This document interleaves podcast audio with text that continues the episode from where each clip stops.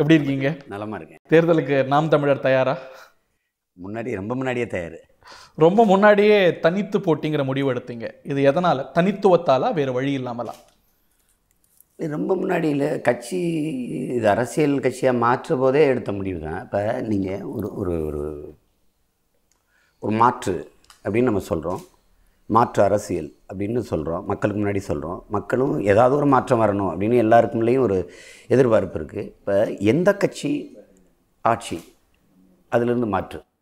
இப்போ இதுவரைக்கும் இந்த நிலத்தை ஆண்ட இந்த கட்சிகள் இந்த கட்சிகளின் ஆட்சியில் இருந்து தான் மாற்று தேவைப்படுது திருப்பி அவங்களோட போய் கூட்டணி வைப்பது அவங்களை வலிமைப்படுத்துவது என்பது அது மாற்றாக இருக்காது பெருத்த ஏமாற்றாயிரும்.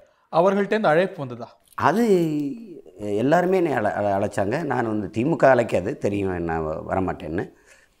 ஐயா, அதிமுக அண்ணன் கமல் அவர்கள் நான் சரத்து ஐயா பச்சைமுத்தவர்கள்லாம் கூப்பிட்டாங்க. நான் இல்லை இல்லை அது இல்லை. நான் ஏற்கனவே வேட்பாளரை மூணு நாலு மாதத்துக்கு முன்னாடியே அறிவித்து அவங்க வேலை செய்ய தொடங்கிட்டாங்க. இன்னும் வலுவா இருக்கும் இப்போ தானே அறிவித்தோம் கூட்டா சந்திப்பது இன்னும் வலுவா இருக்கும் நினைக்கலையா? இல்லை இல்லை. எனக்கு வரலாறு வந்து வழிகாட்டி கொண்டிருக்குது. நான் பார்க்குறேன். விஜயகாந்த் வந்து பாராளுமன்றத்தில் பத்து விழுக்காடு தொடுறாரு. முதல் தேர்தலில் எட்டு விழுக்காடு தொடுறாரு. ஆறு அம்மையார் ஜெயலலிதாட்ட போயிட்டு இன்றைக்கி ஒரு வாக்கு விழுக்காடை நீங்கள் கணக்கிட்டு பார்த்தீங்கன்னா ரொம்ப குறைஞ்சிட்டுது. காரணம் இதுதான். இப்போ நான் நான் வந்து இப்போ நூற்றி பதினேழு பெண்ணு கொடுக்குறேன். நான் வந்து ஆதித்த தமிழர்களுக்கு பொது தொகுதியில் நிப்பாட்டுறேன். இப்போ நிராகரிக்கப்பட்ட தமிழ் சமூகம் இருக்குது. இந்த அரசியல் அங்கீகாரமே கொடுக்காத குயவர் சலவை தொழிலாளியாக இருக்கிற வண்ணார் முடிதிருத்துற முடிதிருத்துகிற மருத்துவகுலம் நாவிதர்கள் ஆசாரி இந்த மாதிரி சமூகங்கள்லாம் இருக்குது பாருங்கள் அதெல்லாம் தமிழ் சமூகங்கள் தொ- ஆதித்தமிழ் குடிகள் அவங்கள எடுத்துக்கிட்டு வந்து நான் வேட்பாளராக நிறுத்துறதுன்னா நானாக முடிவு பண்ணாதான். நான் கூட்டணியில் போயிட்டு அவங்களுக்கு ஒரு சீட் அவங்களுக்கு ஒரு இடம் கொடுங்க நூற்றி பதினேழு அப்படிலாம் பண்ண முடியாது. அதனால தான் இந்த தனித்துவத்தை விடாமல் நம்ம நிற்கிறது காரணம் நம்ம நமக்கு ஒரு கனவு இருக்குது அதை வந்து நிறைவேற்றமா நம்ம தனித்து நின்று தான் கொண்டு போக முடியும். நான் கூட்டணிக்கு போனேன்னா இப்போ நான் அதிமுக போகிறேன்னா என்னை நோக்கி ஒரு ஒரு எழுச்சிமிக்க இளைஞர் கூட்டம் ஒரு மாற்று அரசியலை விரும்புகிற கூட்டம் ஓடி வருதில்ல.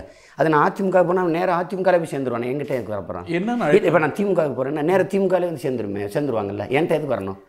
நான் நிற்பேங்கிறனால தான் இவ்வளோ பேர் என் பின்னாடி ஓடி வரும் நீங்கள் பார்த்தீங்கன்னா அதிக இளைஞர்கள் இளம் பெண்கள் இருக்கிற ஒரு கட்சி நம்ம கட்சியாக இருக்கிறதுனா காரணம் என்னென்னா நான் சமரசம் செய்யாமல் இதில் நடந்து போவேன். என் பிள்ளைகளே போடுறாங்க பாருங்கள் ஏன் எங்கள் அண்ணன்? எங்கள் அண்ணன் பின்னாடி ஏன் நிற்கிறோம் நாலு சீட் அஞ்சு சீட்டுக்கு எங்களை அடமானம் வைக்கல. தன்மானத்தோடு நிற்கிறோம் அதுக்காக அவங்க கூட நிற்கிறோம் அதுதான் என்னுடைய தனித்துவம். அதை நான் இழக்க விரும்பலை. மாற்று அப்படின்னு சொல்லிட்டு தினகரன் நிற்கிறார் கமல்ஹாசன் நிற்கிறார் அவரை விட ஒரு சிறந்த தேர்வா சீமான தமிழ்நாட்டு மக்களையும் பார்க்கணும். கோட்பாடு பத்து வருஷமாக நான் என்ன எடுத்து வச்சு பேசிட்டு இருக்கேன்னு நீங்கள் பார்க்கணும். நான் எப்படி ஆட்சி நடத்துவேன்னு கொடுத்துருக்குறேன். அவங்க வந்து என்ன சொல்கிறாங்க நான் என்ன சொல்கிறேன்னு நீங்கள் கவனிங்க. இந்த செயல் திட்டம் தான் உங்களை வேறுபடுத்துதுன்னு பார்க்குறீங்க. ஆமாம் இப்போ நான் நான் வந்து உங்களுக்கு சொல்கிறேன் கல்வியை வந்து தனியார் முதலாளிகளினுடைய பள்ளி கல்லூரியிலே நான் மூட போகிறதில்ல அதை அரசுடைமையாக ஆக்க போகிறதில்ல ஆனால் நான் சண்டை செய்வேங்கிறேன். அவங்களுக்கு போட்டி கொடுப்பீங்க. ஆமாம் சண்டை செய்வேன். நீங்களா நான் எட்டு கோடி மக்களால் நிறுவப்பட்ட அதிகாரமாக தனி முதலாளியா. அப்போ என்னை விட நீங்கள் தரமாக கல்வியை கொடுத்துருவீங்கன்னா அப்புறம் நான் இதுக்கு வாங்க மோதுவோம். போட்டி ஆரோக்கியமா இருக்கும். ஆரோக்கியமாக இருக்கும். அப்போ என் பிள்ளைகளை என்னை நோக்கி இழுப்பேன். பள்ளிகள் அரசு பள்ளி என் பெற்றோர்களை வந்து என் குழந்தைகளை என்னை நோக்கி இழுப்பேன். பெற்றுக் கொடுங்கள் பிள்ளைகளை கற்றுக் கொடுக்கிறோம் நாங்கள். உங்கள் பிள்ளைகள் உங்கள் வீட்டின் செல்வங்கள் அல்ல இந்த நாட்டின் செல்வங்கள் கொடுங்கள். அப்படின்னு கல்வியை நான் இலவசமாக கொடுப்பேன். தரமாக கொடுப்பேன் சமமாக கொடுப்பேன். இவன் ஏழை இவன் பணக்காரன் அந்த குடி இந்த குடி அதெல்லாம் பார்க்க மாட்டேன். எல்லாருக்கும் கல்வி. ஆகச் சிறப்பாக தரம் உயர்த்தி தூக்கிட்டு போகும்போது அது என் கல்வியை நானே கொடுத்துட்டேன் அப்படின்னா ஆரம்ப கல்வியிலேருந்து ஆராய்ச்சி கல்வி வரை செலவு உங்களுக்கு வருமானம் கல்வி தனியார் முதலாளிகிட்ட வாங்குறது தான் பெரும்பணம் தேவைப்படுது. வேண்டாம் நான் கொடுத்துறேன் நீ விடு. அந்த அந்த பள்ளியை விட நான் தரமாக கொடுக்குறேன் பாரு அப்படின்னு முடிஞ்சிடும் அதுக்கப்புறம் மருத்துவம் உயிர்காக்கும் மருத்துவத்தை வியாபாரம் இல்லைன்னு தடை சட்டம் போட்டுறோம். அவர் நடத்திக்கிட்டோம் அவங்க தனியார் முதலாளி நடத்திக்கிட்டோம். வா ரெண்டு பேரும் சண்டை செய்வோம். யார் சிறந்த மருத்துவத்தை மக்களுக்கு கொடுக்குறது அப்படின்ட்டு தானாக என் பின்னாடி திறந்து திரண்டு வந்துருவாங்க. அப்புறம் தடையற்ற மின்சாரம் தேவைப்படுது. அவசியமாக நான் பார்க்குறேன்ல இப்போ நீங்கள் முதன்மை சாலையில் வந்ததுக்கும் என் தெரு என் வீட்டுக்கு வர சாலையை பற்றியில இப்படி சென்னைக்குள்ள தலைநகரில் சாலைகளை நீங்கள் போய் பார்த்துருக்கீங்களா? எவ்வளவு தரமற்ற சாலைகள்? ஆனால் இது இது த- வேகமா போட்டுட்டு இருக்காங்களே என்ன? அது அது நாளைக்கு ஏப்ரல் ஆறுக்காக போடுறாங்க. இதெல்லாம் சரி இதெல்லாம் கொடுப்பீங்க. அது அது- அதுக்கப்புறம் நீங்க எவ்வளவு கொடுப்பீங்க? அவங்க ஆயிரம் ரூபாய் கொடுக்குறாங்க இவங்க ஆயிரத்தி ஐநூறு ரூபாய் கொடுக்குறாங்க. நீங்க எவ்வளவு கொடுப்பீங்க? நான் தான் வீட்டுக்கு ஒரு கார் கொடுக்குறேன்றேனே. காரா? ஆ காரு கொடுக்குறேன்ட்டு கடைசியாக ஒரு படத்தை எடுத்துகிட்டு போவேன். ஒரு ஒரு ஒளிப்படத்தை. அதை கொடுப்பேன். இவர் தான் உலகத்திலே இந்தியாவிலே சிறந்த கார் அண்ணல் அம்பேத்கர். இவரை மாட்டிக்கிறீங்க உங்கள் வீட்டில் போட்டு போடுவாங்களா? அது போடுவாங்க. நான் அதெல்லாம் செய் நான் தான் சொல்கிறேன் இதை செய்வேன். என் மக்கள் வந்து இந்த ஆயிரம் ஐநூறை கேட்கவே இல்லை. இப்போ இங்கே பாருங்கள் இந்த ஆயிரத்தி ரூபாய் ஒரு குடிக்கு குடும்பத் தலைவிக்கு இந்த ஆயிரம் ரூபாய் ஐயா ஸ்டாலின் சொல்கிற ஒரு குடிக்கு குடும்பத் தலைவிக்கு எங்கிருந்து நிதியை கொண்டு வருவீங்க? ஏற்கனவே ஆறு லட்சம் கோடி கடனில் நாடு இருக்குது அரசு இருக்குது. எங்கிருந்து கொண்டு வருவீங்க? எங்கிருந்து எடுத்துகிட்டு வருவீங்க? அது அதுக்கு சொல்லுங்கள் விளக்கம் இப்படி வருமானத்தை ஈட்டுவோம். ஒன்று சொல்லுங்கள் நான். கேட்கலையே. என் என் அம்மாவோ என் அக்காவோ என் தங்கைகளோ வீதியில் நின்று குடிக்கு எங்களுக்கு ஆய் ஆயிரம் ரூபா கொடுங்க குடும்பத் தலைவர் கேட்கவே இல்லையே. எந்த தாய்மாரும் பிள்ளைகளுக்கு நல் முதல்ல மதுக்கடையை மூடுங்க. மதுக்கடைகளை மூடுங்க. குடும்பத் தலைவனுக்கு வருமானம் சம்பாதிக்கிற காசு கையில் நிற்கும் அப்படி தானே கொரோனா காலத்தில் குடிக்காமல் இருந்தால அப்படி நிரந்தரமாக மூடிடுங்க அவ்வளோதானே ஆனால் அதை விட்டுட்டு இதெல்லாம் இதுதான் என்ன சொல்கிறோம் வெற்று கவர்ச்சி திட்டம் வளர்ச்சி திட்டம் இல்லை. ஏமாற்று. பன்னெடுங்காலமாக ரெண்டு கட்சிகளும் மாறி மாறி பல லட்சம் கோடிகளை கொள்ளையடிச்சிட்டு அதில் மக்களுக்கு பங்கு கொடுத்து அதை கேள்வி கேட்குற தகுதியோ நேர்மையோ இல்லாத என் தேசத்தின் குடிகளை மாற்றுகிற போக்கு தான் இது. வெறும் கவர்ச்சி திட்டம்னு சொல்லிட முடியுமா? திரு ஸ்டாலின் வந்து ஏழு வாக்குறுதிகள் கொடுத்திருக்கிறாரு. அவையெல்லாம் புரட்சிகரமானதா பார்க்கலையா? மனித கழிவுகளை மனிதன் அள்ளுவதை தடுக்கிறதுல இத்தனை எவ்வளோ வருஷமா விஷயம் பேசல? இத்தனை வருஷமா பேசல? முத முத தமிழ்நாட்டில் பேசுனது நான் தான். இத்தனை வருஷமா நீங்க பேசல? ஆட்சியில இருந்து இல்லை. மத்தியில் பதினெட்டு வருஷம் இருந்திருக்கீங்க. ஒரு இந்தியாவில் ஒரு மாநில கட்சி தொடர்ச்சியாக பதினெட்டு வருஷம் மத்திய அமைச்சரவையில் இருந்த ஒரே கட்சி திமுக தான். அப்போது அப்போ பேசாத இந்த மனித கழிவை ஆட்சியில் இருக்கும்போது அதை ஒழிக்காமல் நீங்கள் மாநகராட்சியின் தந்தையாக இருக்கும்போது செய்யாமல் நான் பல ஆண்டுகளாக அதை பேசி வர்றேன் வலியுறுத்தி வர்றேன் வரைவில் கொடுத்துருக்கேன் அதை ஒழிப்பேன்ட்டு. நான் வரலை நான் பேசுகிறேன் இப்படி கொடுப்பேன்ட்டு. நீங்கள் வந்தீங்க ஆட்சியில் இருந்தீங்க அப்போலாம் செய்யாமல் பேசாமல் இப்போ திடீர்னு நம்ம புதுசாக கட்சி ஆரம்பித்து வர்ற தலைவர் பழைய கட்சிகள் புதிய தானே? முதல்ல தனியார்மய தாராளமய பொருளாதார கொள்கையை கொண்டு வந்தது யார்? கொண்டு வந்தது யார்? இப்போ தற்சார்புன்னு பேசுனா இதெல்லாம் என்னது? இன்னைக்கு அவர் வாக்குறுதிகள்ல சோசியலிசம் கொப்பளிக்குதே. கொப்பளிக்குதா? என்னடோ எனக்கு ஒன்றும் புரியல. அதுக்கு அதாவது நானும் நாம் தமிழர் கட்சியும் வளர்ந்து வருவது தான் பிரச்சனை இருக்குது அது வந்து சோசியலிசம் பேசுறது கல்வி பேசுவது வேளாண்மை பேசுவது நீர் வளம் அப்படி சரி. இந்த நீர்நிலைகளெல்லாம் ஆக்கிரமித்து அது வீட்டு மனைகளாக வித்தது யார்? எம்எம்டின்னு இந்த அரசு குடியிருப்புகள் எல்லாம் அரசு அதிகாரிகள் இவர்கள் குடியிருப்புகள் எல்லாம் நீர்நிலைகளை ஆக்கிரமித்து கட்டியது யார் நீதிமன்ற வளாகங்களை எல்லாம் நீர்நிலைகளை ஆக்கிரமித்து கட்டியது யார் நீரின்றி அமையாது உலகு என்று பாடிய ஒருவனுக்கு கோட்டம் கட்டும்போது லேக் அதை தூர்த்து அதில் கட்டடம் கட்டிட்டு லேக் ஏரியா என்று பேர் வச்சுட்டு போனது யார் நீங்கள் இப்போ நீங்கள் வந்து நீர்வளத்தை பற்றி பேசுகிறதெல்லாம் எவ்வளோ வேடிக்கையாக இருக்கு. சுற்றுச்சூழல். சுற்றுச்சூழலுங்கிறத முத முதல்ல ஆரம்பித்த ஒரு அரசியல் இயக்கம் நான் தான் அது நான் ஆரம்பித்து எட்டு வருஷம் இயங்கின பிறகு இப்போ சுற்றுச்சூழலுக்கு ஒரு அணி வைக்கிறீங்க உண்மையிலேயே சுற்றுச்சூழலை உங்ககிட்ட இருந்து பாதுகாக்கத்தான் நான் இந்த பாசறையே தொடங்கினேன். இப்போ நீங்கள் இதை ஆரம்பிச்சிருக்கிறது அணி இல்லை அது பிணி அது சனி அப்படி தான் சொல்கிறோம் உங்க மேல வைக்கப்படுற இன்னொரு முக்கியமான விமர்சனம் ஆளுங்கட்சியை விட எதிர்க்கட்சியை கூடுதலா விமர்சனம் விமர்சனம் தானே? அதிமுகவோட கூடுதலா திமுக விமர்சனம் தானே? விமர்சனம் தானே? குற்றச்சாட்டு விமர்சனம் அதெல்லாம் எதுக்கு பொருள்படுத்தணும்? அவங்க சொல்கிறது பெரிய சரி திமுக விமர்சிக்கக்கூடாது புனிதமான கட்சி அப்படியே தான் இருக்கா? அதில் என்ன உங்களுக்கு பிரச்சனை? இல்ல ஆளுங்கட்சியை விட ஆளு ஆளுங்கட்சி விமர்சிக்க ஆண்ட கட்சியை எதிர்க்கட்சிக்கு விமர்சிக்கலன்னு யார் சொல்றது? ஆளுங்கட்சி விமர்சிக்கலைன்னு யார் சொல்றது? கூடுதலா விமர்சிக்கிறீங்க. ஆமாம் இப்போ நீங்கள் நீட்டை பற்றி பேசுகிறீங்க. நீட்டை கொண்டு வந்து அனிதா உட்பட பதினஞ்சு பேரை கொலை செய்த இந்த அதிமுக அரசையை ஆட்சியை அப்புறம் அகற்றுவோம் அப்படின்னு பேசுறீங்க. ம். சரி. நீட்டை கொண்டு வந்தது யார் மகராசா கொண்டு வந்தது காங்கிரஸ் கடிதம் வாழ்த்தி கடிதம் எழுதினது ஐயா கலைஞர் அவர்கள். கடிதத்தை போடவா? நாங்க இருந்த வரைக்கும் நீட்டு நடந்தா தமிழ்நாட்டுலன்னு கேக்குறாங்க. கொண்டு வந்து நாங்கள் இருந்த வரைக்கும் சிஏஏ கொண்டு வந்தோமா? என்ஐஏ என்ஐஏ கொண்டு வந்தது யார்? சிஏஏ கொண்டு வந்தது யார்? ஒரே நாடு ஒரே ரேஷன் கார்டை கொண்டு வந்தது யார்?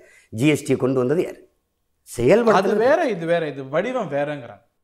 நாங்க கொண்டு வந்த நோக்கம் வேற இவங்க கொண்டு வந்த நோக்கம் என்ன வந்துக்கிட்டே இருக்கும்போது ஆம்பளை பொம்பளை ஆயிடுச்சா இல்லை பொம்பளை ஆம்பளை ஆயிடுச்சா? என்னது கொடுமையாக இருக்குது அது அது. கொரோனா உருமாறுற மாதிரி இது உருமாறு அது அதாவது திடீர்னு தீக்குளிச்சு செய்தை வந்த மாதிரி புனிதர் வேடம் போடக்கூடாது. அது உங்களுக்கு அதனால தான் நமக்கு வெறுப்பு வருது. அது நாங்கள் வந்து திராவிட கட்சிகள் திமுக அதிமுக இரண்டையும் சமதராசில் தான் வச்சு விமர்சிக்கிறோம். கேள்விகளை எழுப்புகிறோம் இப்போ உங்கள் முன்னாடி தானே கேட்டேன். நீங்கள் இந்த ஆயிரத்தி ஐநூறு எங்கேருந்து கொண்டாடுவீங்கன்னு. அப்பா அது இப்போ ஏழு பேர் விடுதலையே அவர் பேசுகிறாங்க ஆமா. பேசுகிறாங்க ஏழு பேர் விடுதலையே எடப்பாடி பழனிசாமியால் முடியலைன்றாங்க. இப்போ அவர் சொல்லணும்ல நான் வந்தேன்னா ஏழு பேரை விடுதலை செய்வேன்னு சொல்ல சொல்லுங்கள் நான் சொல்கிறேன் நீங்க எப்படி சொல்வீங்க? நான் ஆட்சிக்கு வந்தால் உடனே செய்வேன். அப்படின்னு நான் சொல்கிறேன் கவர்னர் விட்டுருவாரா குடியரசுத் தலைவர் விட்டுருவாரா அது நீங்கள் அதை பற்றி கவலை அமைப்புகள் விட்டுருமா அதை நீங்கள் அது அப்புறம் பாருங்க. அது அப்புறம். அந்த பஞ்சாயத்து அப்புறம். நான் வெளியில் விடுறேன். என் மேலே வழக்க போடு நடவடிக்கை எடு. அதை நான் பார்த்துக்கிறேன். சொல்வது எளிது. நான் ஒரு சட்டம் போட்டு உங்களுக்கு அனுப்புகிறேன் மாநில அரசின் சட்டங்களை மதிக்க தேவையில்லைங்கிறீங்க நீங்கள் நீ ஒரு சட்டம் போட்டு எனக்கு அனுப்புகிற நான் ஏன் மதிக்கணும்? நான் உனக்கு அடிமையா? நீங்க பிஜேபியின் பி டீமாமே இதை சொல்கிறது யாருன்னா மெயின் டீம் திமுக. அதுதான். அவங்களுக்கு அதாவது சொல்லணும். அவங்க தான் பி டீமா அவங்க மெயின் டீம் அதாவது பாரதிய ஜனதா கட்சியினுடைய ஆட்சி நிர்வாகம் இந்த மதவாதம் அப்படிங்கிறத நான் பேச அது அந்த கோட்பாடுகளை நான் எதிர்த்து பேசுகிறதுங்கிறது விடுங்க. அவங்க ஆட்சி நிர்வாகம் பண மதிப்பிழப்பாகட்டும் வரி விதிப்பாகட்டும் இந்த சிஏஏ என்ஐஏ இந்த கொடுஞ்ச ஆழ்த்தி சட்டங்களை கொண்டு வந்தாண்டு வேளாண் சட்டங்களை என்ன அளவுக்கு யாராவது எதிர்த்து கடுமையாக சண்டை போட்டு நானும் அவங்க தான் பிரதானமா போராடுறாங்க. சிஏஏ போராடினாங்களா? சிஏ அதெல்லாம் என்ஐஏ எதிர்த்தாங்களா? அதெல்லாம் நாடகங்கிறோம். சிஏ கொண்டு வந்தது யாரு? பாஜக. கொண்டு வந்தது காங்கிரஸ். ஐயா சிதம்பரம். என்னையே கொண்டு வந்தது யாரு? சட்டமெல்லாம் அவர் சொல்லலையே. இதெல்லாம் பேச்சு பேச்சு பேசக்கூடாது. இதெல்லாம் பேசக்கூடாது. நான் விஷத்தை தான் வச்சு அவன் எடுத்து குடிச்சிட்டான்லாம் நீங்கள் பேசிட்டு கூடாது விஷத்தை கொடுத்தது யாரு? எவ்வளவு கடுமையா எதிர்க்கிறார் சிதம்பரம் சிஏ அவரா கொண்டு வந்திருப்பாரு? அது சரி சரி. அந்த வேடிக்கைக்கெல்லாம் நான் வரல. இது நாடகம் போடுறது. இங்கே சில்லறை வர்த்தகத்தில் அந்நிய முதலீடை எதிர்ப்பாங்க. அங்கே சட்டம் வரும்போது ஆதரித்து கையெழுத்து போடுவாங்க. கையெழுத்து போட்டு நம்ம அதை எதிர்ப்பது என்பது மதவாத சக்திக்கு ஆதரவாயிருப்பாங்க அப்புறம் ஏற்காட்டு இடைத்தேர்தலில் பாரதிய ஜனதாவுக்கு கடிதம் எழுதுவாங்க எங்களை ஆதரிங்கன்னு. மதவாத சக்தியை எதிர்க்கிறவர்கள். இதெல்லாம் கடந்த காலம் நடந்திருக்கு. அவங்க. சொல்ல முடியாதுங்கிறீங்களா? அவங்க உங்களை பி டீம்னு சொல்லக்கூடாதுங்கிறீங்க. நான் பி டீமே இல்லையே. என்ன அளவுக்கு எதிர்த்து சண்டை போட்டது யாருன்னு சொல்லுங்கள் இப்போ நான் நான் எந்த வழியில் பி டீம்னு சொல்லுங்கள் அவங்களும் வேலை பிடிக்கிறாங்க நீங்களும் வேலை பிடிக்கிறீங்க. நான் பிடிக்கிறேன். முருகரா முருகன் நான் பிடிக்கிறேன் அதனால அவங்க பிடிக்கிறாங்க. முதல்ல பிடிச்சது அவங்க பிடிச்சதுக்கப்புறம் நான் பிடிச்சேனா நான் பிடிச்சதுக்கப்புறம் அவங்க பிடிச்சாங்களா? சொல்லுங்க நான் பிடிச்சதுக்கப்புறம் அவங்க பிடிச்சாங்களா? இல்லை அவங்க பிடிச்சதுக்கப்புறம் நான் பிடிச்சேன் நாங்க எப்பவுமே பிடிச்சிட்டு இருக்கோம் எப்போ பிடிச்சாங்க? எப்போ பிடிச்சாங்க? எப்போ பிடிச்சாங்க. அது சும்மா அது ஏதாவது சொல்லுவாங்க. தொண்ணூறு விழுக்காடு என் கட்சியில் இந்து. தொண்ணூறு விழுக்காடு இந்து. நாங்கள் இந்துக்கு நல்லா செஞ்சுருக்கோம். ரொம்ப நல்லா செஞ்சுருக்கோம். திமுக மாதிரி இந்துக்களுக்கு நல்லா செஞ்ச கட்சியே கிடையாது. என் மனைவி காலை மாலை இருவேளையும் கோயிலுக்கு போய் சாமி கும்பிட்றாங்க. அப்படிலாம் நான் பேசலையே. அப்போ ஒரு மனிதன் உங்கள் கட்சியில் இருக்கிறவங்களாம் மதம் பார்த்தான் சேர்த்துக்கிறீங்க. நான் சொல்லலை நான் நான் நாங்கள் சொல்கிறோம் தமிழர்கள் நாங்கள் இந்துக்களே அல்ல. எங்கள் சமயம் வேறு எங்கள் வழிபாட்டு முறையே வேறு. நாங்கள் பன்னீர் திருமறைகள் தேவாரம் திருவாசம் ஓதுபவர்கள். எங்களுடைய எ- எங்களுடைய இதே வேறேன்றோம் நீங்கள் திருப்பி திருப்பி சார் வில்லியம் ஜோன்ஸ் போட்ட சட்டத்தின் அடிப்படையில் எங்களை மதம் மாற்றி வைத்துக்கொண்டு இந்து இந்துன்னு பௌத்தன் தனிமதம் அவனும் இந்து சீக்கியம் தனிமதம் அவனும் இந்து. நான் சைவன் முருகனை வழிபடுகிற சைவன் சிவனை வழிபடுகிற சிவசையம் மாவையனை வழிபடுகிற மாலியம். எங்கள் சமயங்களே வேறு. நீங்கள் திருப்பி திருப்பி அதே சொல்லிக்கிட்டு அதுக்கு போய் சார் நினச்சி ஆமாம் நான் இந்து. இது என்னது இது? ஆனால் நீங்கள் மதவாதத்துக்கு எதிராக இருக்கீங்க. மதவாதத்துக்கு எதிராக இருக்கிற நீங்கள் இப்தார் வந்து தொப்பியை வச்சு சோமுக்கு நோம்பு கஞ்சி குடிக்க போகிறீங்க என்னை மாதிரி இருந்துருங்க. நான் எங்கேயும் போகிறதில்ல முருகர் முருகரை வீட்டில் வச்சு வழிபடலாம். அரசியலுக்கு ஏன் கொண்டு வர்றீங்க? வழி வழிபாடுங்கவருங்க அது மதவாதம்? இல்லை இல்லை. எனக்கு ஒரு தேசிய இனம் நான். அது மூத்த பெருத்த தேசிய இனம். ஆதிக்குடி நான். எனக்கென்று ஒரு மெய்யியல் கோட்பாடு இருக்குது நாங்கள் இயற்கை வழிபாட்டு மரபினர்கள். அப்போது இயற்கை வழிபாட்டு மரபினர் நடுகள் மரபினர் சமாதி கிடையாது எரித்தல் கிடையாது அடக்கம் தான் சுடுகாடு கிடையாது இடுகாடுகள் தான் விதைப்பது தான். அப்படியே வந்தவன் மூத்தோரை தெய்வமாக வழிபடுறான். இப்போ நாங்கள் இருக்கிறோம். எங்கள் பெரியப்பா வராங்க. நம்ம ரெண்டு பேரும் இருந்துச்சு வாங்க பெரியப்பா அப்படின்னு கும்பிட்றோம். பெரியப்பா இறந்துடுறாங்க படமாக வச்சு கும்பிட்றோம். இதுதான் அவனுடைய மெய்யியல் கோட்பாடு. அது இன முன்னோர் குல முன்னோர் இருக்குது. இன முன்னோரில் முருகன் மாயூன் இந்திரன் கொற்றவை வருணன் இவங்கெல்லாம் வந்துடுறாங்க குல முன்னோரில் இப்போ எனக்கு வீரமாகாளி எங்கள் பாட்டி இருக்கா ஆயிரத்தி ஐநூறு ஆண்டுக்கு முன்னாடி கூன்பாண்டின்னு எங்கள் பாட்டி கோயிலை கட்டியிருக்காங்க. ஆயிரத்தி அது பெருவுடையார் கோயிலுக்கு மூத்தது. அப்படி ஒரு ஒவ்வொரு தெய்வங்களும் அப்படி தான் உருவாகும் நீங்களும் காளியை கும்பிடுறீங்க அவங்களும் காளியை கும்பிடுறீங்க. நீங்க கும்பிடுற முருகனுக்கும் அவங்க கும்பிடுற முருகனுக்கும் என்ன வித்தியாசம்? என்ன வித்தியாசம்? நீங்க கும்பிடுற முருகனுக்கும் நான் வந்து என் இன முன்னோனை கும்பிடுறேன். நான் உளமாற கும்பிடுறேன். நீ அப்படி கும்பிட்றதா இருந்தால் டெல்லியில் குஜராத்தில் மகாராஷ்டிராவில் ஒரு முருகன் கோயிலை கட்டி கும்பிடுங்களேன். கார்த்திகேயன்னு கும்பிடுறாங்களே? இங்கேயும் காளியை கும்பிடுறோம் கொல்கத்தாலையும் கும்பிடுறாங்க. அதான் இந்து மதங்கிறாங்க நீங்க நீங்க வந்து ஒரு நீங்க நான் தொட்ட பிறகு முருகர் கோயிலுக்கு போகிற கூட்டம் அதிகரிச்சிருச்சு. ஒரு எழுச்சி வந்துருச்சு. சின்ன சின்ன பசங்கள்லாம் முருகன் நான் வரைஞ்சி வச்ச என் வீட்டு வாசலில் என் வீட்டுக்குள்ளே பூஜையில் இருக்கிற முருகன் படம் தான் இப்போ எல்லா காலாண்டர்லையும் இருக்குது. அவன் ஏதோ ஒரு பண்ணுறான் ஒரு எழுச்சி வருதுன்னு முருகனை வாட்ச்மேன் மாதிரி ஆக்கிட்டேங்கிறாங்க என் பாட்டை எப்படி வெள்ளையா கொலக்கட்டில் பிடிச்சி வச்ச மாதிரி இருப்பான் என் முன்னோர் என் முன்னோர் எப்படி இருப்பார். குன்றில் குன்றில் வாழ்ந்ததால் இன் குன்றி நாங்கள் குறவர் என்று அழைக்கப்படுகிறோம். குன்றில் ஏறி ஏறி இறங்குனதுனால அவர் முகிழ்க்கும் தசை இடை அப்படி மஸ் இந்த ஏறி அவர் அப்படி அப்படி இருக்கிறாரு. அதனால தான் முறுக்கு முருகன் அதனால அழகு என்று சொல்கிறது காரணம். அவர் அழகா உண்மையிலே சிக்ஸ் பேக் அவருக்கு தான் இருந்துக்கிறோம் அதனால அது- தைப்பூசத்துக்கு விடுமுறை அறிவிச்சிட்டாங்க. எல் முருகன் ஜிக்கு கிடைச்ச வெற்றி இல்லையா? அவரும் சொல்லிக்கிற வேண்டியதான் அவங்க போராடினாங்க. மத்திய அரசு அழுத்தம் கொடுத்தாங்க. அதெல்லாம் அதெல்லாம் ஒன்று முதலமைச்சரே சுற்றுச்செய்தியில் போட்டார். நாம் தமிழர் கட்சி தம்பி சீமான் வந்து ரொம்ப கே வேண்டி கேட்டுக்கிட்டாரு. முருகனும் கேட்டுட்டே இருந்தாரு. அஞ்சு வருஷமாக நான் கேட்குறேன் அம்மையார் ஜெயலலிதா இருக்கும்போதே கேட்குறேன் அதை போன வருஷமே நான் விடுறேன்னு எனக்கு உறு உறுதி கொடுத்துருந்தாரு. அப்போ அந்த நேரம் விட முடியல. இப்போ இந்த ஆண்டு விட்டாங்க. அது திமுகலாம் வேலை தூக்கிடுச்சே. திமுக தலைவர்கள்லாம் வேலை தூக்குறாங்களே. நான் தூக்கும்போது கேலி பண்ணாங்க. அதை நீங்கள் அந்த தலைவரை பேட்டி கண்டீங்க. அவர் கேட்டிருக்கலாம். இல்லை ஐயோ தமிழ்நாடு நாசமாக சொல்கிறாங்க நான் தூக்கும்போது. உதயநிதிட்ட கேட்டபோது கொடுக்குறாங்க வாங்காம இருக்க முடியுமாங்கிறார். சரி இதான் என்ன பிஜேபி உங்களை ஒரு நேசத்துக்குரிய சக்தியா பார்க்குதா? அப்படிலாம் என்னை பார்க்காது. என்னை பார்க்காது. என்னை தொலைக்காட்சியில் எனக்கு தெரிஞ்சு ஒரு தொலைக்காட்சியில் காட்டினதுக்கு அவரை ப்ரொமோட் பண்ணாதீங்க காட்டாதீங்கன்னு இல்ல. அந்த தொலைக்காட்சியின் உரிமத்தை ரத்து பண்ணதெல்லாம் இருக்குது அவங்க உயர்நீதிமன்றத்தில் போய் தடை வாங்கிட்டு இப்போ நடத்தி கொண்டு இருக்கிறதெல்லாம் இருக்குது அவங்க என்னை எப்படி நேச சக்தியாக பார்ப்பாங்க? அவங்க கூப்பிட்டாங்க. எனக்கு உங்களையா? பேசுனாங்க பேசுனாங்க. என்ன உறவினர்களை வச்சு தம்பிக்கு ராஜ்யசபா கொடுப்போம். எக்கனாமிக்கலாக பேக் பண்ணுவோம். ராஜ்யசபாவா? ஆமாம் என்ன வேணாலும் செய்வோம் அப்படின்னு. நான் அதில் இது பண்ணலை. பலமுறை பேசுனாங்க. ஏன் பிரதமரே ஒரு சீக்கியர் ஒரு ஒருத்தரை நேரடியாக என்னோட பேச அனுப்புனார். ரொம்ப நேரம் ஒரு அரை மணி நேரம் பேசினார். என்னன்னு? மோடிக்கு சீமானா ரொம்ப இஷ்டம். சீமான் வரணும் அதுக்கு என்ன வேணாலும் செய்யலாம். அப்படியே சொல்லிட்டு இருந்தார் அதே சொல்லிட்டு இருந்தார். ஆர்எஸ்எஸ் தான் தப்பு தப்பாக மோடி சொல்லிக் கொடுக்குது. மோடி ஆர்எஸ்எஸ்ஸை திட்டி ரெண்டு கடிதம் எழுதிட்டாருன்னா பாருங்களேன்.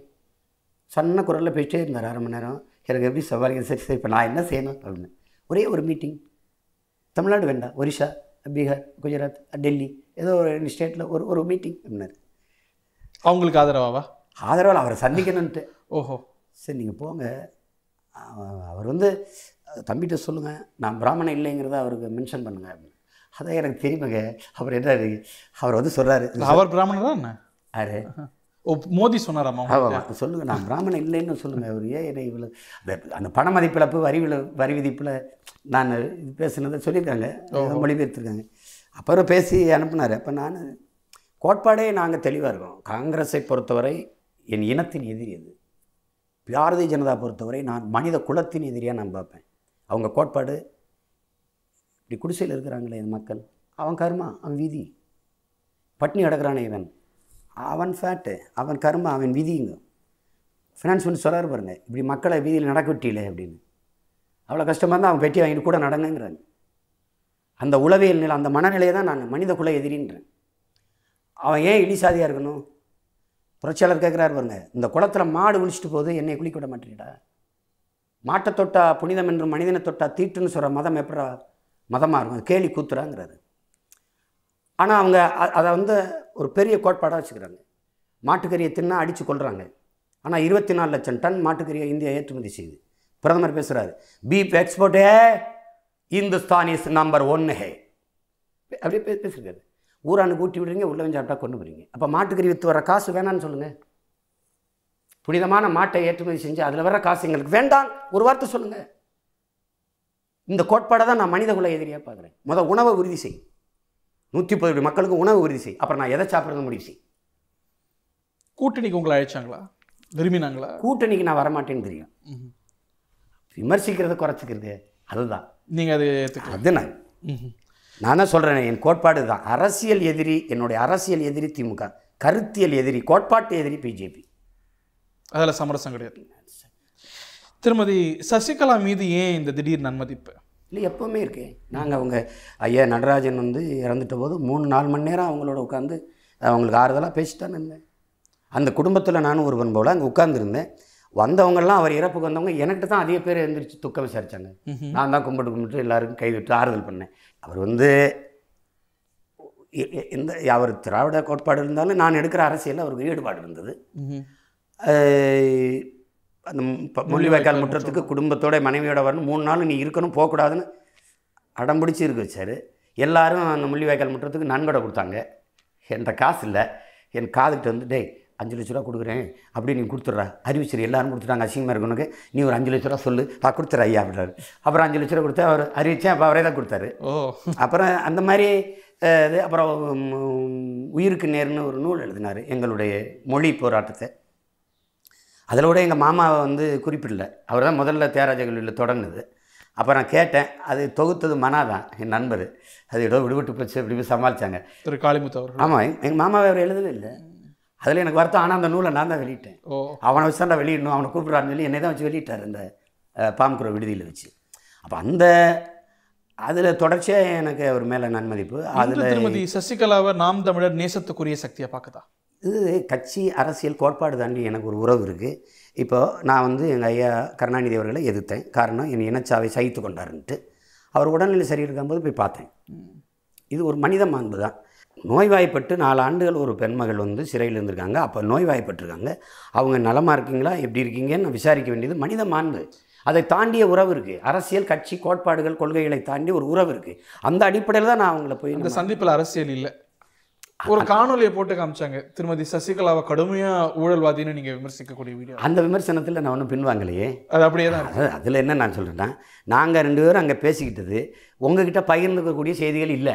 அதனால நான் பகிர விரும்பலை. அப்புறம் அதை போய் பேசிக்க வேண்டியது. அவ்வளோ ரகசியமா தான் பேசியிருக்கிறீங்களா? ஏதாவது ஒரு அது அரசியல் செயல் திட்டமா? அது எனக்கும் எங்கள் தலைவருக்கு எவ்வளோ செய்திகளை நாங்கள் பரிமாறிக்கிட்டது இருக்குது எல்லாத்தையும் உங்ககிட்ட சொல்லிடணும்னு இருக்கா? என்ன? அதெல்லாம் வேண்டியதில்லை. அதுக்கு பிறகு திரு எடப்பாடி அவர்களையும் சந்திச்சதா? நீங்க வந்து இருவருக்கும் சமரசதா செஞ்சீங்களா? இல்லை இல்லை. ஐசி அது அது நான் வேணா பேசி பார்க்கவாமான்னு சொன்னேன். சரி பாருங்கன்னாரு அப்புறம் அதை சந்திக்கலையே சந்திக்கல முடியல. இந்த அவங்க இப்ப எடுத்திருக்கிற நிலையில உங்க பங்கு ஏதாவது உண்டா? அதில் எனக்கு விருப்பம் இல்லை.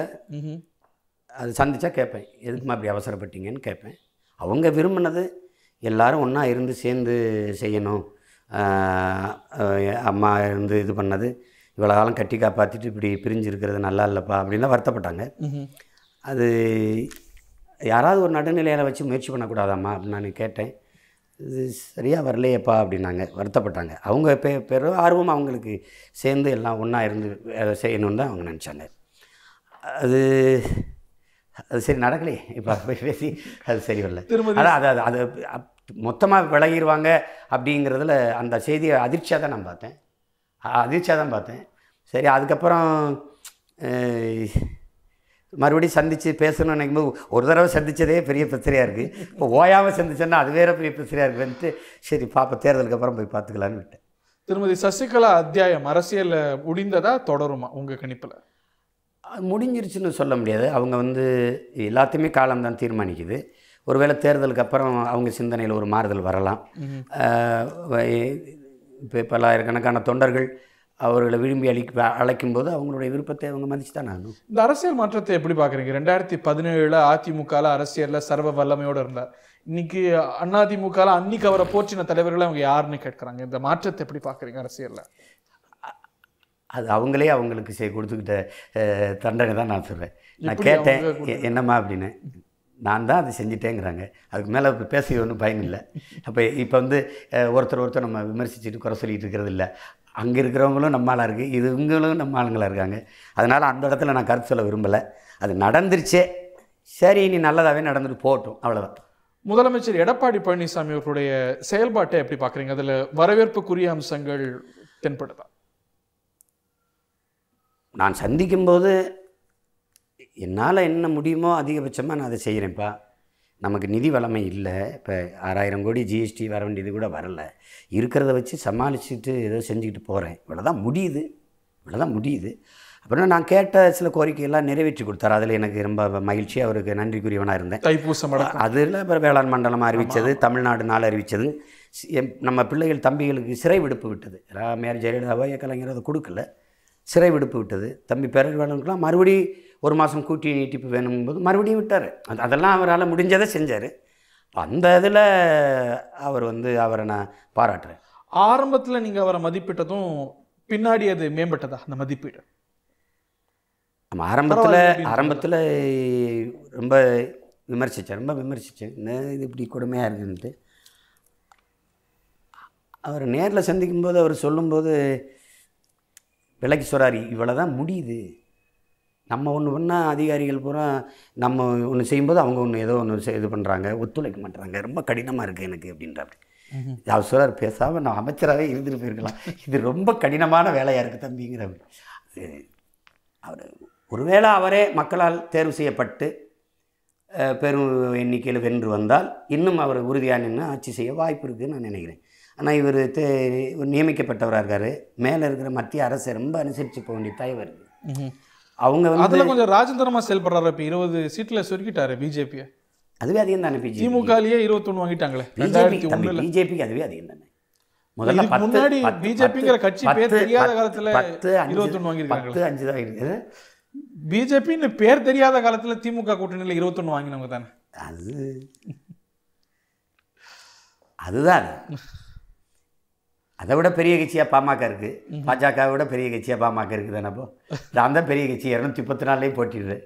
அப்படி பார்த்தா. இந்த தேர்தல் ரொம்ப சவாலா இருக்கும்னு நினைக்கல ரொம்ப குறுகிய காலம் பரப்புரைக்கு வேட்பாளர் தேர்வுக்கு பத்தும் நினைக்கிறீங்க? பத்தாவது தான் அதாவது எப்படி எப்படிப்பட்ட கொடுமையை செய்து பாருங்க. இந்தியா இவ்வளோ பெரிய பெரிய நாட்டுக்கே ஏழு கட்டமாக தேர்தல் நடத்திட்டு அம்மா மம்தாவை எப்படியாவது ஒழிச்சிடணுன்ட்டு மேற்கு வங்கத்தில் ஒரு சின்ன மாநிலத்தில் மட்டும் எட்டு கட்டமாக நடக்கும். சட்டம் ஒழுங்கு. சரி நான் என்ன சொல்கிறேன் தெருவுக்கு தெரு நடத்திடுவேன் இந்த தெருவில் இன்னைக்கு அந்த தெருவில் அன்னைக்கு அடுத்த தெருவில் அடுத்த நாள் அப்படி நடத்த வேண்டியதானே? என்ன சட்டம் ஒழுங்கு? அப்போ கேரளாவில் சென்சிட்டிவ் இல்லை சரி. அசாமில் மூணு கட்டம் அங்கே எட்டு கட்டம் இங்கே ஒரே கட்டம் ஏன்?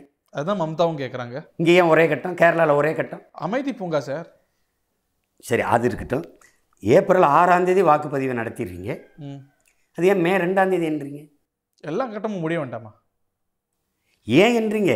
நான் அப்புறம் நான் ஒன்று செய்யுங்க? ஏப்ரல் முப்பது நடத்துங்க மே ரெண்டு எண்ணுங்க. இல்ல எப்படி நீங்கள் தான் டிஜிட்டல் எண்ணியல் இந்தியா வச்சே டிஜிட்டல் இந்தியா வச்சே. நீ ஒரு- கேள்வி கேட்ப அமெரிக்கா ஐம்பது மாகாணங்கள் ஐம்பது மாகாணங்களுக்கு நேர அளவு மாறுது. எனக்கு பதினொன்று அவனுக்கு பதினொன்று காலம் அவன் பன்னெண்டு அப்படி இருக்குது. அவனே காலையில் ஆரம்பித்து மாலையில் வாக்குப்பதிவை முடித்து அதுவும் வாக்கு சீட்டில் வாக்கு சீட்டில் நடத்துகிறான் முடிச்சுட்டு அப்படியே எண்ணி இந்த இரவு முடிஞ்சு அடுத்த நாள் தொடங்கும்போது பிரசிடென்ட் ஆஃப் அமெரிக்கா இவன் தான் அவனுடைய தலைவன் அப்படின்னு பேச விட்டுறான். நீங்கள் தான் தட்டுன கடகடன்னு எண்ணி சொல்லிடுமே அதே இருபத்தஞ்சு நாள் ஒரு இடத்துல பெட்டியை போட்டுறீங்க எதுக்கு மூடி வைக்கிறீங்க? இல்ல ரெண்டாயிரத்தி அப்போ அப்போ ஏப்ரல் ஏப்ரல் முப்பது நடத்துங்க. மே ஒன்று நடத்தி ரெண்டில் என்னங்க ஷெட்யூலை ஒருங்கிணைக்கிறது சார் ரெண்டாயிரத்தி பதினொன்றில் அப்படி தான் ஒரு மாதம் இருந்துச்சு. வாக்கு பதிவுக்கும் வாக்கு எண்ணிக்கைக்கும். பதினாலே அதான் பண்ணி பத்தொம்பதுலேயே அதான் பண்ணீங்க பாராளுமன்றத்துக்கு. ஆமாம் நாற்பத்தி ரெண்டு நாள் முடிச்சிருந்தீங்க. அதனால என்ன ஆச்சு எ- என்னாச்சு? இல்லை அந்த வாக்கு பெட்டியை அங்கே வச்சிருக்கீங்களே அதுக்கு பாதுகாப்பாக நிற்கிற அதிகாரி யாரு? யார் போடுறது அந்த அதிகாரியை? அரசு எலெக்ஷன் கமிஷன் அது எலெக்ஷன் கமிஷனை யார் கட்டுப்படுத்துறது? எலெக்ஷன் கமிஷன் தேர்தல் அதிகாரியை நியமிக்கிறது யாரு? சுயாதீன அமைப்பு சார். அப்படின்னு நீங்கள் சொல்கிறீங்க நாங்கள் நம்பணும். ஒரு கேள்வி இங்கே பாருங்க இங்கே பாருங்க. நீட்டு தேர்வு எழுத போகிற என் பிள்ளைகள் இவ்வளோண்டு மூக்கத்தையே கழட்டி அதுக்குள்ள விட்டு வச்சுருங்கிறீங்க. உலகம் சிரிக்காதா? தொங்கட்டான் தோடு ரிப்பனு துப்பட்டா இதில் எல்லாம் வந்து முடியை கலைச்சி பேய் மாதிரி. தேர்வு எழுதும்போது என்ன மனநிலையில் பிள்ளைகள் போகணும்னு உங்களுக்கு தெரியும். அதுகளை பதட்டாடை வச்சு பிசாசு மாதிரி விரித்து விட்டு அதில் போய் உட்காந்து தேர்வு எழுத வச்சு இத்தனையோண்டு மூக்கத்தி தோடில் பிட்ட கொண்டு போகணும்னு நம்புங்கன்னு சொல்கிற என் நாடு இவ்வளோ பெரிய வாக்கு எந்திரத்தில் ஒன்றுமே செய்ய முடியாது நம்புங்கங்குது. அவர் சையது சையது சுஜா நிரூபிச்சிங்களா? சையது சுஜா வந்து அவரே சொல்கிறார் நாங்கள் ஹேக் செய்து தான் வெள்ளம் வச்சோம் ரெண்டாயிரத்தி பதினாலுன்னு சரி நீங்க எல்லாம் நிரூபிங்க அவரே கூப்பிட்டாங்கல்ல. நிரூபிக்க வேண்டியதானே இது பொய். ரெண்டு வருஷத்துக்கு முன்னாடி கூப்பிட்டாங்கல்ல. ஆசீர்வாத ஆச்சாரியர் இருக்கார் நம்ம விவாதத்தில் வருவார்ல ஆமா. திரிபுராவில் நான் ரெண்டு விழுக்காட்டிலேருந்து நாற்பத்தி ரெண்டு விழுக்காட்டுக்கு வந்துட்டாங்க. ஆமா. ஆட்சி அமைச்சிட்டாங்க. அப்போ விவாதத்தில் வாக்கு எந்திரத்தில் நீங்கள் இது பண்ணிட்டாங்க வாக்கு எந்திரமும் எங்களுக்கு ஒரு சப்போர்ட்டு தான். ஆனால் நாங்கள் நல்லா வேலை செஞ்சோங்கிறாரு. அவரே ஒத்துக்கிறார். வாக்கு எந்திரமும் எங்களுக்கு ஒரு சப்போர்ட்டு தான். பாராளுமன்ற தேர்தலில் நீங்கள் பார்த்துருப்பீங்க. ஒரு பெட்டி கடை சட்டை தூக்குறான் முந்நூறு பெட்டி எடுத்துகிட்டு வரான் ஒரு பையன் தலையில் தூக்கிட்டு போகிறான் ஆட்டோவிலேருந்து வாக்கு பெட்டி எடுத்துகிட்டு போகிறாங்க ஒருத்தெல்லாம் ஒரு பெரிய நட்சத்திர விடுதலை தலைக்கு வச்சு தூங்கிட்டு இருக்கான் ஓட்டு பெட்டியை. இதெல்லாம் என்ன? அங்கங்க ஸ்ட்ரேஞ்ச் சென்ஸ் கார்த்தி சிதம்பரம் என்ன சொல்றாரு? இதெல்லாம் சொல்லி பிரயோஜனமே கிடையாது. எப்படி ஜெயிக்கிறாங்க? எதிர்க்கட்சிகள் ஜெயிக்கிறாங்களே? தமிழ்நாட்டுல பெருசா வென்றாங்களே திமுக கேரளால கம்யூனிஸ்ட் வென்றது. இதே வாக்கியந்திரம் தானே? மம்தா ஆட்சிக்கு வந்தாங்களே வாக்கியந்திரத்தில் தானே? இதை கண்டுபிடிச்சு கொடுக்குறது யாரு? இந்த இந்திரத்தை தயாரித்து கொடுக்குறது யாரு? ஜப்பான். நிறுவனம். மைக்ரோ எலக்ட்ரானிக்ஸ்ங்கிற நிறுவனம். அவன் ஜப்பா அவன் வந்து சுப்பிரமணிய சாமி கேட்குறாரு ஏன்டா நீங்கள் இதை பயன்படுத்திங்கன்னா ஆர் யூ மேடுன்னு கேட்குறான்னு சொல்கிறாரு அவரே பேட்டியில் சொல்லுவார் அவரோட கிளைம் இருக்கு. உலகத்தில் எந்த நாடு இந்த வாக்குந்திரத்தை வச்சிருக்கு? நைஜீரியா இந்தியா ரெண்டை தவிர எந்த நாடு உலகத்தில் வாக்குந்திரத்தை வச்சிருக்கு? ஏன் பிரிட்டன் வைக்கல? ஏன் அமெரிக்கா வைக்கல? அமெரிக்கால தேர்தல் சீர்திருத்தம் பத்தி பேசிட்டு இருக்காங்க இப்போ. இது இந்த பெட்டியை கொண்டு வர்றதுக்கா? ஆமா சீர்திருத்தம் செய்யணும்னு செஞ்சுட்டு இருக்காங்க அங்க பாருங்க ஒரு மூணு மா நீங்க ஏன் ஒரு மாசம் அமெரிக்கா? நல்ல சீர்திருத்தம். மூணு மாசம் அமெரிக்கால. அமெரிக்கால வந்துருச்சு. நம்ம தான் சீர்திருத்தம் பண்ணணும். அவனை மாதிரி எண்ணியலுக்கு வாங்கன்னு நான் ம். சின்னத்தை அழிச்சிருங்க. நீங்கள் தான் டி கேஷ்லெஸ் எக்கனாமிக்கே வந்துட்டீங்க. சிம்பிளில் செலெக்ஷனுக்கு வாங்கன்னு நான் கூப்பிட்டேன். தேர்தல் ஆணையத்திட்ட பேசினேன். அது படிக்காதவங்க என்ன பண்ணுவாங்க? படிக்காதவனா அப்போ எழுபத்தி ரெண்டு எழுபத்தி மூணு ஆண்டு விடுதலை பெற்ற இந்தியாவில் எல்லாரையும் படிக்க வைக்காம என்ன பண்ணிட்டு இருந்தீங்க? அது வேற இருங்க சரி, சரி சரி சரி சரி சரி. சரி. எண்ணியல் இந்தியாவுக்கு வரல. சரி எண்ணியல் இதுக்கு வரல. நீங்கள் விட்டீங்க. இப்போ அமெரிக்கா அப்படி தான் வீதி வீதியாக போய் ஓட்டு கேட்க விடுதா? ஒரு இடத்த கொடுக்குது போட்டியாளர்களை பேச விடுது. நீ வந்தால் என்ன செய்வேன் நீ வந்தால் என்ன செய்வேன்னு அப்படி இங்கே இங்கே ஒரு இடத்த கொடுங்க. இந்த கட்சிக்கு ஒரு ஒரு மணி நேரம் கொடுங்க. அந்த பாமக ஒன்று கொடுங்க பாஜக கொடுங்க காங்கிரஸ் கொடுங்க திமுக கொடுங்க அதிமுக கொடுங்க எங்கள் விடுதலை சீத்தில் கொடுங்க மதிமுக கொடுங்க எங்களுக்கு ஒரு நேரம் கொடுங்க. நாங்கள் தொலைக்காட்சியில் போட்டுக்கிறோம். நாங்கள் வந்து மக்கள் கேட்கட்டும் யார் பேசுகிறது நல்லா இருக்கோ வாக்கு தரட்டும். நீங்கள் வீடு விடா போய் கும்பிடுங்கும்போது வீடு விடா போய் காசை கொடுத்து கணக்கெடுத்து அங்கே தானே ஆரம்பிக்குது பிரச்சனை. அப்புறம் அதிகப்படியாக காசு கொடுத்துட்டாங்க அதனால் தேர்தலை இடைநிறுத்துறோம்னு. அப்போ குறைந்த அளவு கொடுத்தா சரியா இருக்கா? காசு கொடுத்தாங்கன்னு தெரியுதுல ஏன் கைது பண்ணல நடவடிக்கை எடுக்கல? காசு வாங்குவதும் கொடுப்பதும் குற்றம். ஓராண்டு சிறை. பதாக இருக்க வெளியே நடவடிக்கை எங்கே இருக்குது பல சமயங்கள்ல உங்க மேல விமர்சனமா வருது. பிரபாகரனுடனான உங்களுடைய சந்திப்பை ரொம்ப மிகைப்படுத்தி சொல்றீங்க. அதில் மிகைப்பிடித்து சொல்ல முடியாது இளைவரை மிகைப்பிடித்து சொல்ல முடியாது. ஏன்னா எல்லா போராளிகளும் இறந்து போகலை. தலைவர் கூட நான் அதை வந்து பொய் சொல்ல முடியாது மிகைப்படுத்த முடியாது. சும்மா பேசுவாங்க சிலர் பேசுவாங்க. விமர்சிக்கணும்.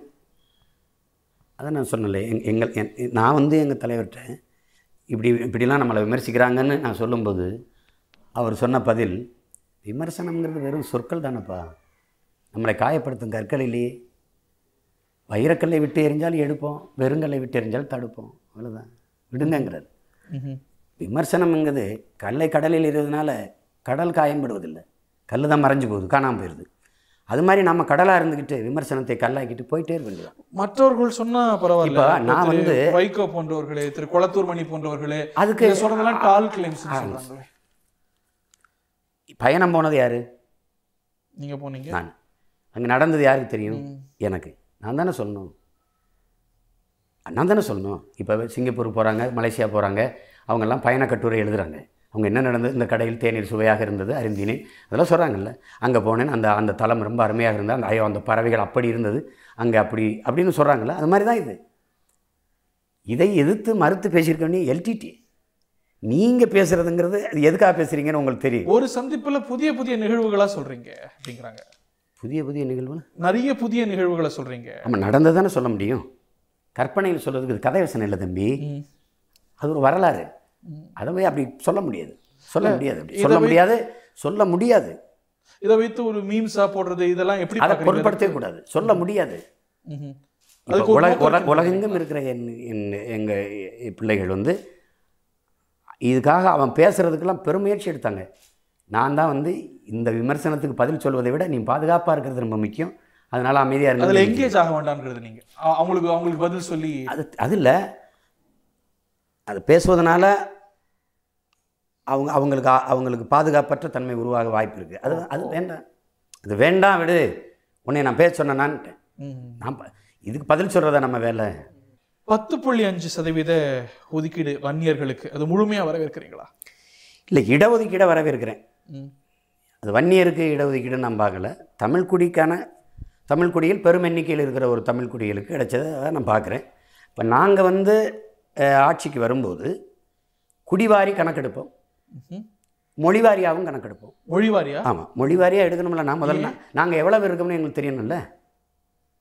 அப்போது இப்போ இப்போ டினோ டிஎன்டின்னு இருக்குது டினோட்டிஃபைட் ட்ரைப்ஸ் அது எம்ஜிஆர் வந்து டினோட்டிஃபைட் கம்யூனிட்டின்னு மாற்றிட்டார் அதனால் மத்திய அரசுலேருந்து வர சலுகைகள் கொஞ்சம் குறைஞ்சிட்டது. அறுபத்தி மூணு சமூகங்கள் அது இருக்குது. அதில் அஞ்சோ ஆறோ தான் தமிழ் சமூகம் இருக்குது. விளங்குதுன்னு நினைக்கிறேன். இப்போது பிசி எம்பிசியில் எல்லா பிறமொழி இனத்தவருக்கும் இங்கே வாய்ப்பு இருக்குது ஆனால் நாங்கள் தமிழர்கள் இந்தியா முழுமைக்கும் பரவி வாழ்கிறோம் மகாராஷ்டிரா கேரளா ஆந்திரா கர்நாடகா. கர்நாடகாவில் ஒன்றே ஏழு கோடி வருது எங்கள் மக்கள் தொகை எண்ணிக்கை தமிழர் எண்ணிக்கை. அங்கே நாங்கள் அவுட் ஆஃப் காஸ்ட்டாக இருக்கோம் ஓபிசியாக இருக்கோம். எங்களுக்கு எந்த சலுகையும் கிடையாது. நான் ஆதிக்குடியராக இரு தா தாழ்த்தப்பட்ட ஒரு ஆதிக்குடியாக இருந்தாலும் கூட அங்கே எனக்கு சலுகை இல்லை. ஆனால் இங்கே எல்லாருக்கும் அந்த உரிமை இருக்குது. அப்போது இதை மற்ற மாநிலங்களுக்கு வலியுறுத்தி எனக்கு எங்களுக்கு கொடு. நான் இங்கே கொடுக்குறேன். அப்படின்னு கேட்குறதுக்கு நீ மொழிவாரி கணக்கெடுத்து தான் தீரணும். இப்போ இந்த கணக்கெடுப்பு அந்த கணக்கெடுப்பில் என்ன சொல்கிறேன்னா இந்த ஆந்திராவில் நான் கேட்பேன் இங்கே பாரு இவ்வளோ பேருக்கு நான் இவ்வளோ இடஒதுக்கீடு இந்த நிலம் கொடுக்குது. அங்கே இருக்கிற என் மக்களுக்கு கொடு. ம். இப்போது யாரையும் ஒதுக்காது. இப்போ ஆமாம் ஒதுக்காத. இப்போ நீங்கள் நாங்கள் வந்து தெலுங்கு வருடப்பிறப்புக்கு விடுமுறை விடுறோமா இல்லையா? ஆமா. தமிழ் வருடப்பிறப்பு ஆந்திராவில் இருக்கா? இல்ல. மகாவீர் ஜெயந்திக்கு விடுமுறை இருக்கா இல்லையா? வள்ளுவர் பிறந்ததுக்கு இருக்கா? சொல்லுங்கள் ஏகாதி உகாதிக்கெல்லாம் விடுமுறை இருக்குது எங்களுடைய புத்தாண்டுக்கு ஏன் இல்லை? இதை கேட்டு பெறாதது யாருடைய பிரச்சனை? இவ்வளோ காலம் ஆண்டவங்க சொல்லியிருக்கணும்ல. நட்பு ரீதியாவது நான் விடுறேன்யா. அங்கே ஏன் ஆள் இருக்கான்யா? அவனுக்கு ஒரு அவன் என் வண்டி என்னுடைய நாளுக்கு ஒரு நாளை விடுமுறை விட்டு விடியா. அவன் சொல்லியிருக்கணும்ல தம்பி. தைப்பூசத்துக்கு மலேசியால விடுறான். ஆனால் இங்கே இப்போ தான் விடுறாங்க அப்போ இதெல்லாம் என்னென்னா நீங்கள் ரொம்ப நேசிக்கும் போது கொஞ்சம் வலியாக இருக்கும்.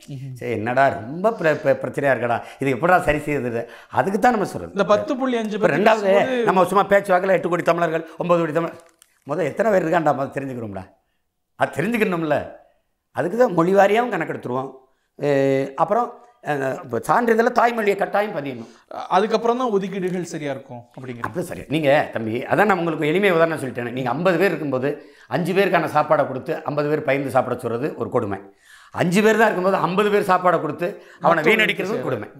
இப்போ அதுதானே நம்ம பார்க்குறோம் இப்போ அப்போ அந்த அடிப்படையில் இப்போ எங்கள் ஐயா பத்து புள்ளி அஞ்சு விழுக்காடை பெற்றுக்கிறத பிறரெல்லாம் கொஞ்சம் எதிர்க்கிறாங்க. அப்படி எதிர்க்க வேண்டியதில்லை. அவருக்கு கிடைச்சிருக்குது. நமக்கு மறுபடி இப்போ என்னை அதிகாரத்தில் உட்கார வைங்க. நான் உங்களுக்கு எல்லாருக்கும் என்னென்ன வேணுமோ பிரித்து தரேன். அவ்வளோதானே நிகழ்ச்சியோட இறுதி பகுதிக்கு வந்துட்டோம். என்னுடைய குறுக்கீடு இல்லாம தமிழ்நாட்டு மக்களுக்கு நீங்க சொல்ல விரும்புவது ஏன் திராவிட கட்சிகளுக்கு ஏன் இப்ப இருக்கக்கூடிய கட்சிகளுக்கு நாம் தமிழர் மாற்று நேர்களுக்கு சொல்லுங்க ஒரு ஆணிக்கு மாற்று ஆணி இல்லை. ஆணிக்கு எதிரி சுத்தியல் தான். இப்போ திராவிட கட்சிகளுக்கு மாற்று இன்னொரு திராவிட கோட்பாடு எப்படி இருக்க முடியும்? ஒரு திராவிட கொள்கைன்னு நீங்கள் சொல்கிறீங்கல்ல அது இருக்கா இல்லையாங்கிறது அப்புறம் பேசுவோம். திராவிடம்னு ஒன்று சொல்கிறீங்க ஒரு கோட்பாட்டை சொல்கிறீங்கன்னு. அதுக்கு மாற்று இன்னொரு திராவிடம் எப்படி இருக்க முடியும்? இந்த திமுகவிலிருந்து தாய் கழகத்திலிருந்து இந்த இடத்துல நான் அதிமுக கொள்கையில் மாறுபடுது அப்படின்னு யாராவது சொல்ல சொல்லுங்கள் இல்லை அந்த கட்சி தலைவர்கள் இல்லை கொள்கை பிறப்பு செயலாளர்கள் திமுகலேருந்து நாங்கள் இந்த இடத்துல இந்த கொள்கையில் மாறுபட்டு நிற்கிறோம் ஒன்றுமே இல்லை. இங்கேயும் டாஸ் சாராய ஆலை இருக்குது இங்கேயும் ஆலை இருக்குது இங்கேயும் டாஸ்மார்க் திறப்பீங்க இங்கேயும் திறப்பீங்க. இங்கேயும் ஆத்து மணல் கொள்ளை இருக்கும் இங்கேயும் இருக்கும். இங்கேயும் மலை மணல் இருக்கும் இங்கேயும் மணல் மணல் இருக்கும் இங்கேயும் ஊழல் இருக்கும் இங்கேயும் ஊழல் இருக்கும் இங்கேயும் லஞ்சம் இருக்கும் இங்கேயும் லஞ்சம் இருக்கும். இங்கேயும் முறையற்ற நிர்வாகம் இருக்கும் இங்கேயும் இருக்கும். இங்கேயும் நச்சாலைகளுக்கு அனுமதி இருக்கும் இங்கேயும் நச்சாலைகளுக்கு அனுமதி இருக்கும். எல்லாமே ஒரே ஒரே இதாக இதாக இருக்கும்போது இது என்ன மாற்று இருக்குது? அப்போது ஒரு புதிய கோட்பாடு திராவிடம் அப்படின்னா அதற்கு மாற்று. இந்தியம் திராவிடத்திற்கு மாற்று என்பது இது தமிழ் தேசம் தமிழர் நாடு அந்த நிலத்தில் வாழ்கிற மக்கள் அவருடைய மொழி அவருடைய கலை இலக்கிய பண்பாடு அவர்களை தொன்று தொட்ட வேளாண்மை அவருடைய ப வழிபாடு அவர்களுடைய காட்டு வளம் கனிம வளம் நீர் வளம் நிலவளம் மடை வளம் கடல் கடல் வளம் பாதுகாப்பது கல்வி கல்விக்கேற்ற வேலை வேலைக்கேற்ற வேலை சம்பளம் பெண்ணிய உரிமையை பாதுகாப்பது பொருளாதார வளர்ச்சி இது பல வேலைகள் இதில் இருக்குது.